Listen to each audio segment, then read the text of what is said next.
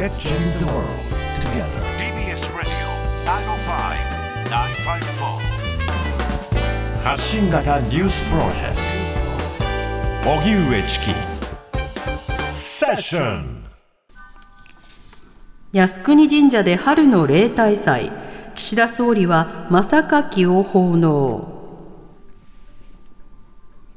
東京の靖国神社で今日始まった春の例大祭に合わせ岸田総理は内閣総理大臣岸田文雄の名前で正柿と呼ばれる供え物を奉納しました。総理は参拝そのものは見送ることにしています。一方、自民党や立憲民主党、日本維新の会などの超党派議員連盟、みんなで靖国神社に参拝する国会議員の会のメンバー87人は一斉に参拝。会の副会長を務める自民党の相沢一郎衆議院議員は参拝後 G7 サミットで中国、ロシアに厳しい態度で臨む状況にあるが、いかに平和、融和を実現するか、各国の首脳に貢献をいただきたいと語りました。さて、靖国神社で春の例大祭ということですけれども、はい、あの例大祭のタイミングに加えて、8月15日、その近辺で閣僚や政治家が参拝するのかどうかというのは、まあ、長らくあの一つの、まあ、ニュースといいますか、ね、注目事項ということになっていました。はい、で、この例大祭などをはじめとして、靖国というのが社会問題化していく、まあ、要は社会の中で、うん、一つの争点になっていくという中で、うん、むしろその靖国にあえて参拝をするというようなそうしたの仕方によって、まあ、自分たちのその支持基盤に対する、まあ、強いメッセージを出すというような動きというのも、この間強化されてきたところがあるわけですね。で、あの、春の例大祭についてはデータ取ってないんですけれども、はい、あの、8月15日、その近辺に、えー、参拝をした方えー、参拝をした政治家および閣僚については、うんうん、過去にあの調査をしたことがありまして、はい、1975年から、えー、2000年代後半までの、あのデータで各、えー、毎年のね、うんうん、新聞を掘り返して、うん、でその時に何人訪問した、何人参拝したか、うんうん、で閣僚から何人参拝したと報じられたかっていうことを、あの数えるという、まあ、シンプルな集計方法でデータを取ったことがあるんです。はい、でそうしますと、基本的にはその2000年代に至るまでは、え閣僚の参拝というのは10人以上参拝していることが多かったんですが、うん、2000年代の手前、90年代の中前半ぐらいですかね、うんうん、ぐらいからは、だんだんそれが、まあ、9人とか8人とかっていう格好になっていって、で、あの、カンナオド政権の時に初めて0人訪問する、あの、参拝する閣僚が0人っていう、はい、まあ、そういった時期を迎えたりしたわけです。で、そ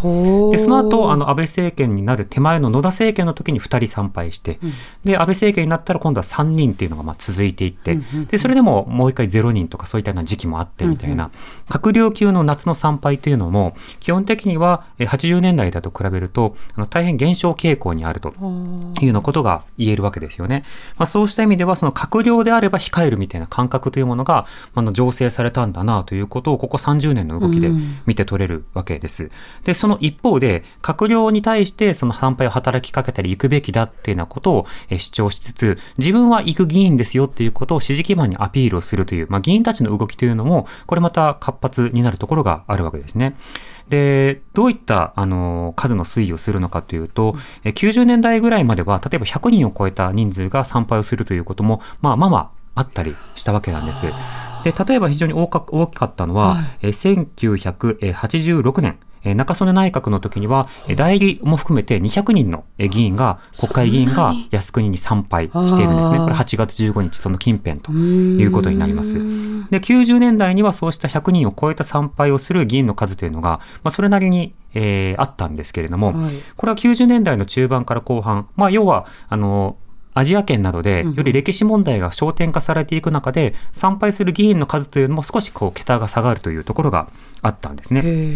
で、実際その小泉政権とか、はい、あの、安倍政権、第一次政権とか、うん、その時は、その、例えば、あの、小泉靖国訪問みたいなことでとても注目されたじゃないですか、はいね。はい、一方でそのタイミングは議員の数で見ても50人とか40人とかそれぐらいの規模に減少しているんですね。参拝者の数は。なので閣僚級とか、えそれから政治家も、えー2000年代の頃までは基本的に減少傾向にあった。ただし閣僚の参拝というのは2010年代になっても減少傾向というか横ばいが続いていく一方で、その頃からいやいや参拝しましょうよっていうふうにあえて働きかけるような動きというのが、まあ、議連という格好で動いていって、ある種そういったその呼びかけというものをこう続けるようなことというのが、まあ、目立ってくるわけですね。で、実際に、えー2010年代に入って最も多かったのは、えー2013年の安倍政権になったタイミングでの年には102人のえー政治家が靖国神社を8月15日に参拝すると。ちょうど10年前ですね。はい、いうことがあったわけです。で、このタイミングというのは安倍政権が誕生して、んなおかつその安倍政権というのはやっぱり保守層に非常にこう支持されたということもあって、そね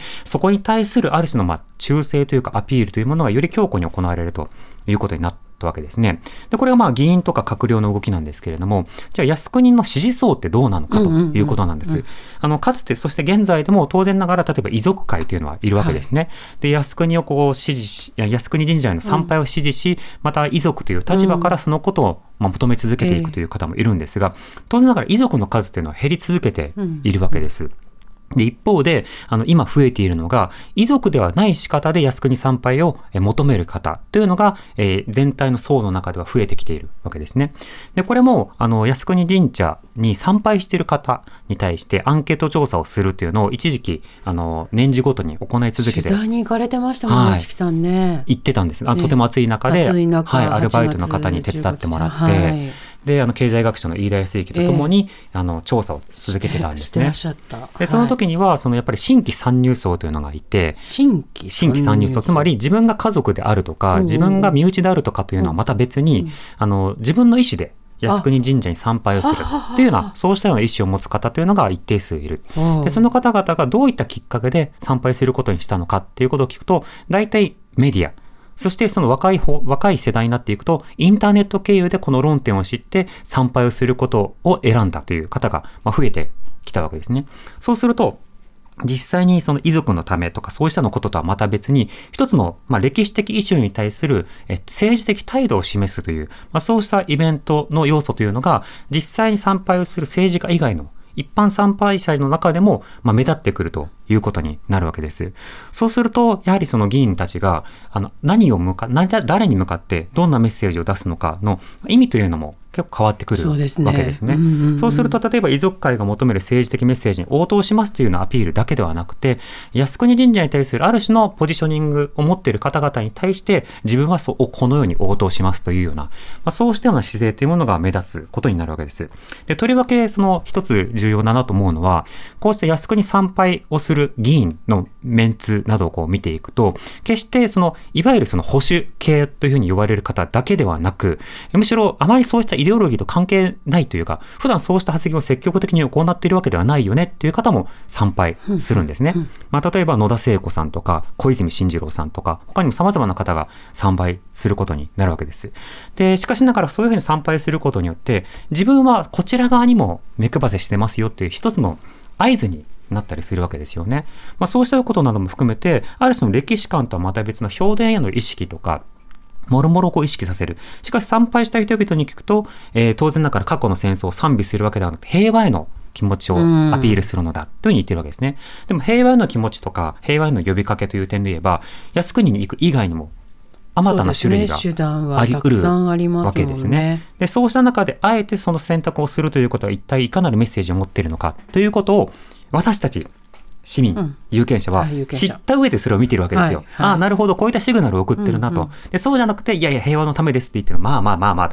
て言わなきゃいけないの分かってるから、あなたはそういうふうに言うことで、どの有権者を強く意識したんだねっていうことを、私たちも知ってるし、政治家も知ってるっていう、何かこう、別のゲームをしてるというか、別のこう、ロールプレイをしているような感覚っていうものがありますね。しかしながら当然忘れてはいけないのは、この靖国神社の歴史と、はい。そして日本がその戦争、あるいはその植民地主義の中でどういったような歴史を重ねてきたのかということと、えそうしたの国が世界に対して平和発信する際に取る立場というのはいかなるものなのかという、まあ、そうしたただの振る舞いではなくて、歴史に対する紐付けを行っていくことがとても重要になってくるわけですね。なのでこうした際には、その訪問した